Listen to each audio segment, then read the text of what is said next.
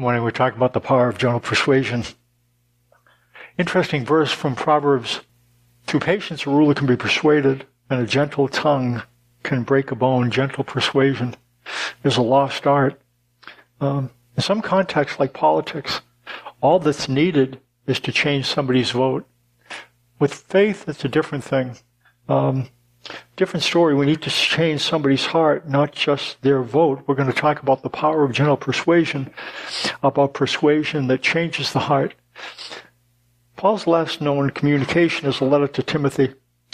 In his last visit to the elders at Ephesus, where Timothy was located, Paul predicted that the church would face grave threats from wolves who would come and not spare the flock. He was right. Members of the church leadership ended up rising up, members of the church, and pulling against Paul and pulling sheep along with them. And Paul encourages Timothy in 2 Timothy to meet this threat head on. He says, ends up writing to him and saying, flee the evil desires of youth and pursue righteousness, faith, love, and peace, along with those who call on the Lord out of a pure heart. Don't have anything to do with foolish and stupid arguments, because you know they produce quarrels. He tells them, flee the evil desires of youth. And in the context, the evil desires of youth are not sensual desires. He's not talking about immorality here. He's talking about the headstrong passions of youth. Paul associated youth with novelties, foolish discussions, and arguments that often lead to quarrels. In Paul's opinion, then, fighting is childish. And that's something that he is wanting in telling Timothy to flee the evil desires of youth. He's going to tell him not to promote fights and quarrels. Gentle instruction is characteristic of the adults at the table. Let's talk about gentle instruction. It says, and the Lord's servant must not quarrel. Instead, he must be kind to everyone, able to teach, not resentful. Those who oppose him, he must gently instruct, in the hope that God will grant them repentance, leading them to a knowledge of the truth, and that they will come to their senses and escape from the trap of the devil, who has taken them captive to do his will. What we find here, it stipulates what God's responsibility is and what our responsibility is relative to trying to get somebody to change not just their thoughts, but their heart. Divine responsibility, we read that God grants repentance. Repentance is a change in belief leading to a change in behavior. And what it says, God grants repentance, a change in belief leading to a change in behavior. This repentance leads to a knowledge of the truth and allows somebody to escape from the trap of the devil who has taken them captive to do his will. So, in order to escape from the trap and come to the knowledge of the truth, the thing that's necessary is something that God does. God grants repentance. And that change in thinking is necessary, because what Paul is going to say is that if there's a behavior problem, there's a belief problem that comes before the behavior problem. Look what Paul says. He writes a kind of a summary of the problem with Gentiles at that time. And for a Jew, the world is separated into Jews and everyone else who are Gentiles. And Paul writes about the spiritual issues with Gentiles, and they didn't know biblical truth, but here's what he has to say. He says, I tell you this, and insist on it in the Lord, that you must no longer live as the Gentiles do. And then he goes on to describe it. In the futility of their thinking, they are darkened in their understanding and separated from the life of God because of the ignorance that is in them due to the hardening of their hearts. Having lost all sensitivity, they have given themselves over to sensuality so as to indulge in every kind of impurity with a continual lust for more. And when you look at it, what's the problem with the Gentiles? It describes it as this, the futility of their thinking. Futility is something when something cannot discharge the purpose for which it was created. It's kind of empty and purposeless. So when the thinking is futile, that the thing that God discharges thoughts to be able to produce, the thoughts can't produce them. And that's what Paul says is the problem with Gentiles. It's the futility of their thinking. And this leads to being darkened in their understanding and separated from the life of God because of this ignorance. So there's an inability to think of God accurately. This promotes a darkening in the understanding, a separation from the life of God. And what it goes on to say, having become calloused, they have given themselves over to sensuality. When it says lost sensitivity, it's talking about something like when you walk around in the summertime. If you walk around without shoes, you build calluses on your feet, and so it's not sensitive. You can walk on anything, and when it is applied spiritually, here's what Paul is saying. Gentiles who can't think of God correctly, they're darkened in their understanding and separated. What they end up doing is they end up giving themselves over to sensuality so as to involve themselves in all kinds of immorality with the continual lust for more. What it's saying is this: immortal ignorance, not knowing God, immortal ignorance leads to immoral insanity. That's what he's saying. The behavior problem is rooted in the belief problem. This creates this. And so, in order for lives to change, then what God needs to do is grant repentance, a change in thinking about God that leads to a change in behavior. When this changes, then this changes. That's what Paul is suggesting here. And so when you think of a biblical model or a biblical example of this, think of the prodigal son. And he demanded his inheritance, and he was frustrated with his father. When he thought of his father, he always thought about what the father was withholding from him. And he couldn't wait to get to the place where he was on his own, he could get the inheritance, and he could get as far away from his father as he could. And that came. And then what ended up happening, you know the story. He ended up just involved in all kinds of things, immorality, and he's feeding pigs, and then it occurs to him. He has a moment of clarity. He comes to repentance. He thinks about his father, and he thinks about, wait a minute, my father feeds his servants, and these Gentile farmers don't feed theirs, and he says, and he saw his father then. It was clear.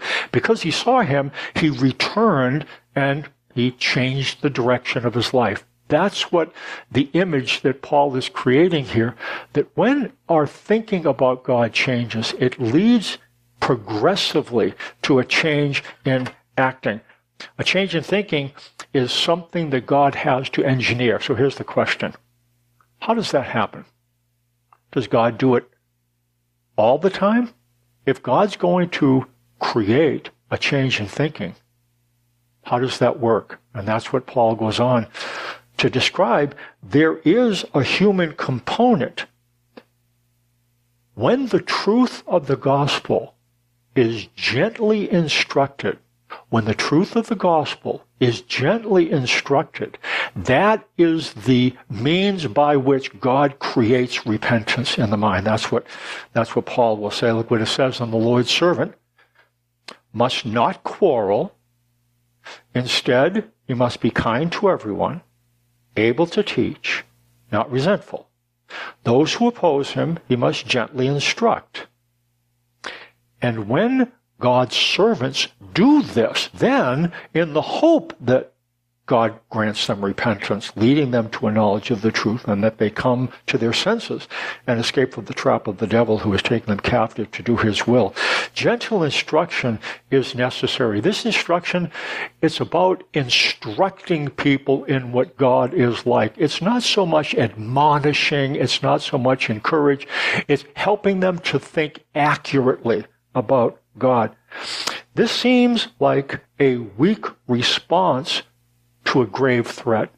Again, the problem is people were doing all kinds of bad things. And what Paul understands is if we're really serious about changing people's behavior, and that be our behavior, could be their behavior, the behavior of the world as we see things careening out of control, in order for that to happen, people's thinking needs to be changed with respect to God, and the ones who explain that must do it gently, because that's the context in which God grants repentance. Paul talks to Timothy about what shepherds or those seeking to make a difference in the lives of others spiritually, what in the world do they or we, if we want to be that, how do we approach thinking and helping people deal with spiritual issues in a way that will cause God to grant repentance? That's what Paul gets to. We'll notice four things, and we'll go through them. There's two don'ts and two do's. Two don'ts, two do's. Don't quarrel. Don't be resentful. Do be kind, and do be able to teach. That's what he says. He says, don't quarrel. Paul says, and the Lord's servant must not quarrel. He says, do your best to present yourself to God as one approved, a workman who does not need to be ashamed and who correctly handles the word of truth. Avoid godless chatter, because those who indulge in it will become more and more ungodly. Don't have anything to do with foolish and stupid arguments, because you know they produce quarrels. The problem with quarrels, it's in the middle verse, it says, avoid godless chatter, because those who indulge in it will become more and more ungodly. Godless chatter is when you major on minors. It's when you make a big thing about things that aren't the big thing. When you take major things, when you take minor things in the Bible and magnify them out of all proportion in order to create arguments, that's what he's talking about. And what Paul says to Timothy, don't do this. If you argue about things that aren't important, it's not going to lead anybody to a more godly perspective. That's not what God uses in order to grant somebody repentance. You can't argue someone into being granted repentance by God. You can't do it. It's got to be gentle instruction, and that might limit those who are able to be persuaded. But what Paul is saying to Timothy, don't waste your time with arguments that really aren't going to do any good. Focus on those who are teachable. Try to gently instruct them. That's what he's saying. Timothy has been drawn into theological arguments. And what Paul's saying, those who handle the word accurately, don't use it as a club. The Bible's not a club. It's a means whereby we might think about God accurately. Quarreling ends up winning battles, but ends up losing the war. The truth of the gospel in harsh tones is probably pretty close in terms of an analogy. It's putting new wine in old skins, and it wrecks both. It doesn't serve the message. Don't quarrel. That's what he says first. So if you want to gently instruct in order to be someone through whom God might grant repentance, don't quarrel. And he goes on to say, don't be resentful. Let's talk about don't be resentful. Resentment is, resentment actually literally, it's resentment. Re is again. And sentiment is to think about something. What resentment is when somebody does something to you and you think about it, and you get the feelings again. That's what resentment is. It's re-feeling something. And so you think about what that person did, and you focus on it, and you re-feel it again, the anger. What Paul says to Timothy, don't do that. Don't do that. How do you get away from that? How do you get away from that? This was something Paul learned over time. He says, you know that everyone in the province of Asia has deserted me, including Phygellus and Hermogenes, At my first offense, no one came to my support, but everyone deserted me. May it not be held against them. Paul's churches were vulnerable, and people were able to come and steal people away. Now, he tried to instruct those who would be his spokespersons to do so gently, but what he had to learn is that his resentment didn't really help matters. Early on in his ministry, Paul probably was a firebrand. But over the course of his life, he had to endure a lot of difficulties. And when we end up enduring a lot of difficulties, we end up learning either to not be resentful or we get swallowed up by it. How do you get around resentment? We kind of talked about it when we talked about coveting. Think about Joseph and how Joseph was really very awfully mistreated by his brothers. They threw him in a pit and left him for dead. He ended up being sold into slavery. He was thrown into prison and on a trumped-up charge and yada, yada, yada. And then there's a famine and his brothers come to him and he sees them and now they know that there's a day of reckoning. And here's what Joseph said. You meant it for evil, he says to his brothers. You meant it for evil, but God meant it for good. Listen to what he says. He doesn't forgive and forget. He says, you meant it for evil, but God meant it for good, to accomplish what is now being done, the saving of many lives. So he spoke kindly to them, and he treated them gently. Why did he treat them gently? You know what he understood? With respect to God and being God's servant, God's good trumped his brother's bad. And in that sense, then, Joseph didn't need to rethink about what his brothers did in order to think about that, because that ends up going along with feeling victimized. But what Joseph understood, although that did happen, he knew that God's good trumped his brother's bad. And here's what the Bible says. God causes all things to work together for good to those who love him, to those who are called according to his purpose. With respect to being someone who is being developed into a spokesperson for God, what he says, there's no bad thing that can happen to us with respect to becoming God's representatives. All things God works together for good. And in Joseph's life, it was imprisonment and all kinds of different things. Paul had to learn this. Ends up saying, therefore, we do not lose heart, though outwardly we are wasting away, yet inwardly we are being renewed day by day. For our light and momentary troubles are achieving for us an eternal glory that far outweighs them all. So we fix our eyes not on what is seen, but on what is unseen. For what is seen is temporary, and what is unseen is eternal. What he ends up saying, Paul couldn't always look around and draw courage from what was happening, because he went through a lot of difficult things. And as we just saw, he says a lot of people deserted him. And toward the end of his life, he was pretty much alone with just a few people there. But what Paul learned to do, he learned not to gauge his success by what was going on around him. You can't always see God at work visibly. But if you gently instruct, and this is what Paul understood, that there would be God's purpose would be created in what we understand now, even though towards the end of his life, Paul's ministry didn't look that good. Everyone in Asia where Timothy was deserted him. People walked away from him. No one was there to defend him when he went in and was tried in Rome. He was all alone. And yet what we understand, look what we're doing 2,000 years later. We are reading these letters and studying them, and so the impact Paul had, he could have no idea. And God causes all things to work together for good. Don't quarrel. Don't be resentful. Do be kind.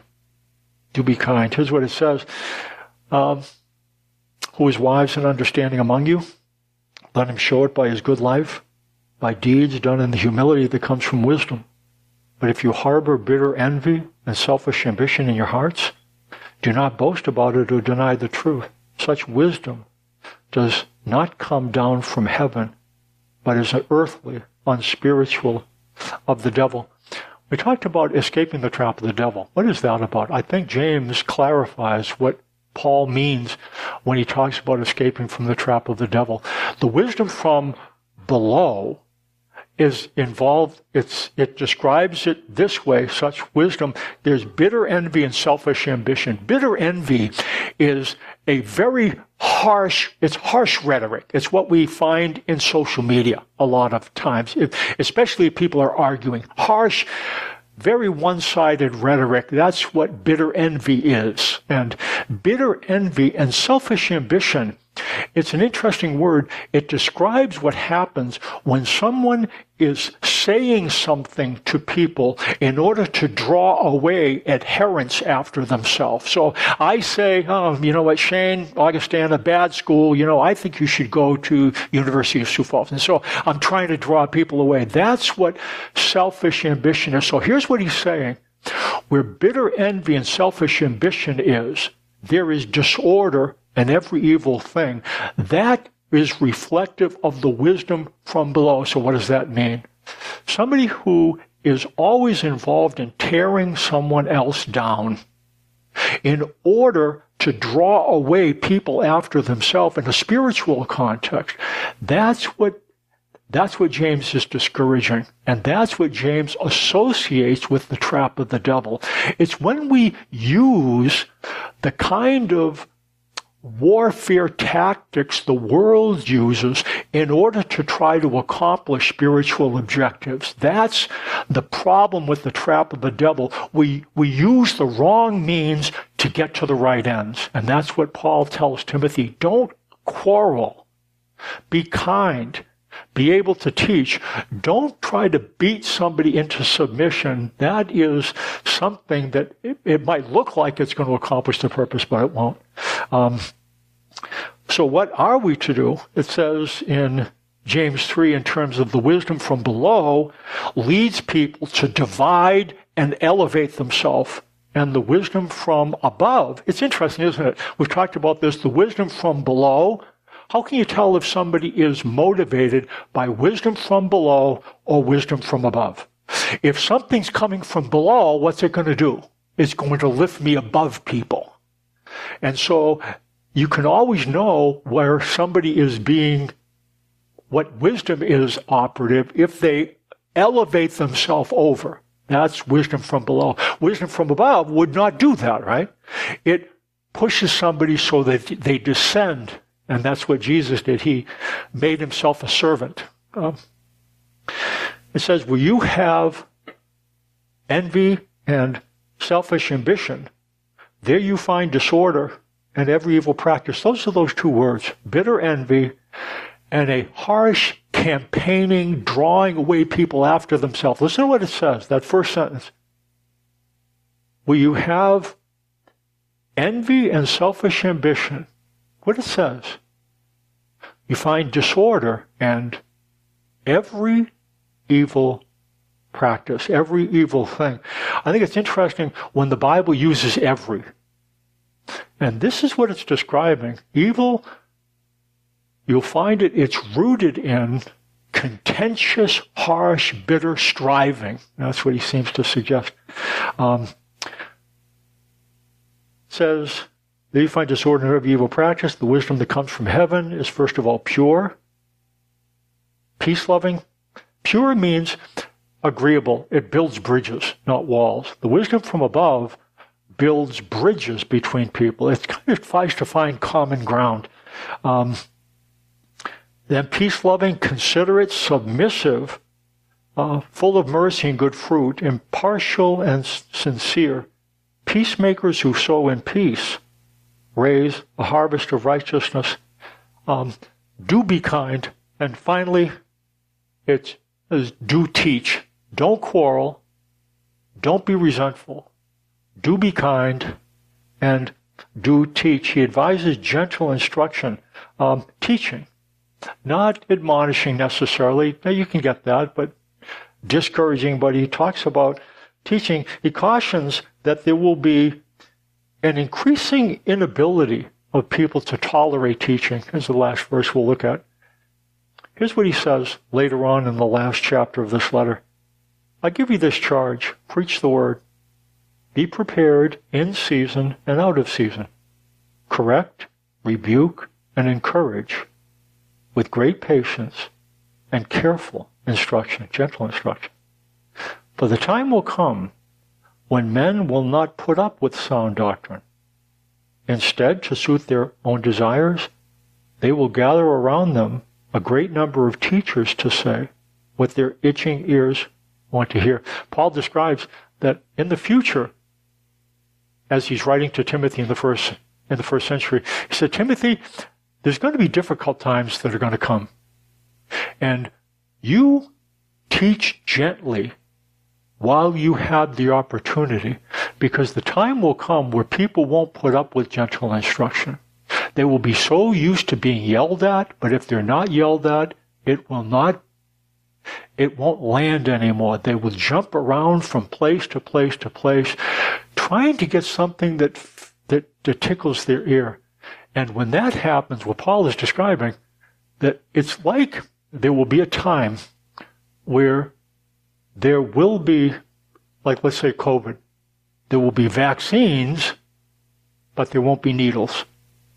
There will be an opportunity for people, there will be the truth, but no way to get the truth inside. That's what Paul talks about when he's talking about Timothy, and I think this makes Paul shiver.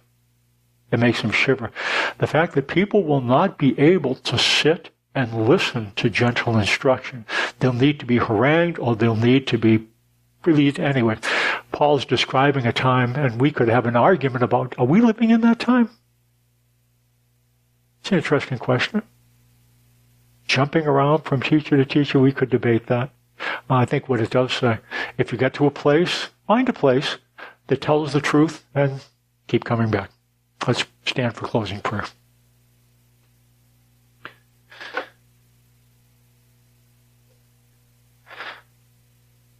Father, thanks for Paul, and that although his life was difficult, you did cause all things to work together for good. He didn't see the kind of things that he might have wanted to see, but he trusted you, and he was right to do so.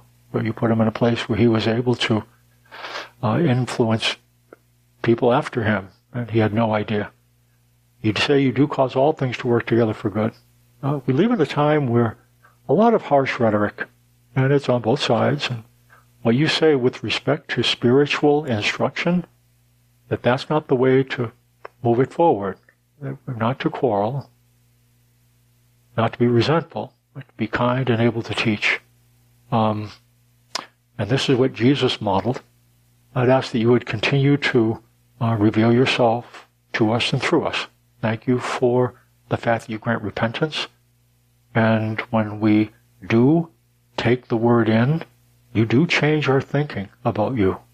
And as our thinking about you changes, it changes our heart, and it changes our behavior at the level where behavior needs to change, deeply inside. That's change that comes from you, and it comes from gentleness. Thanks for that in Jesus' name. Amen.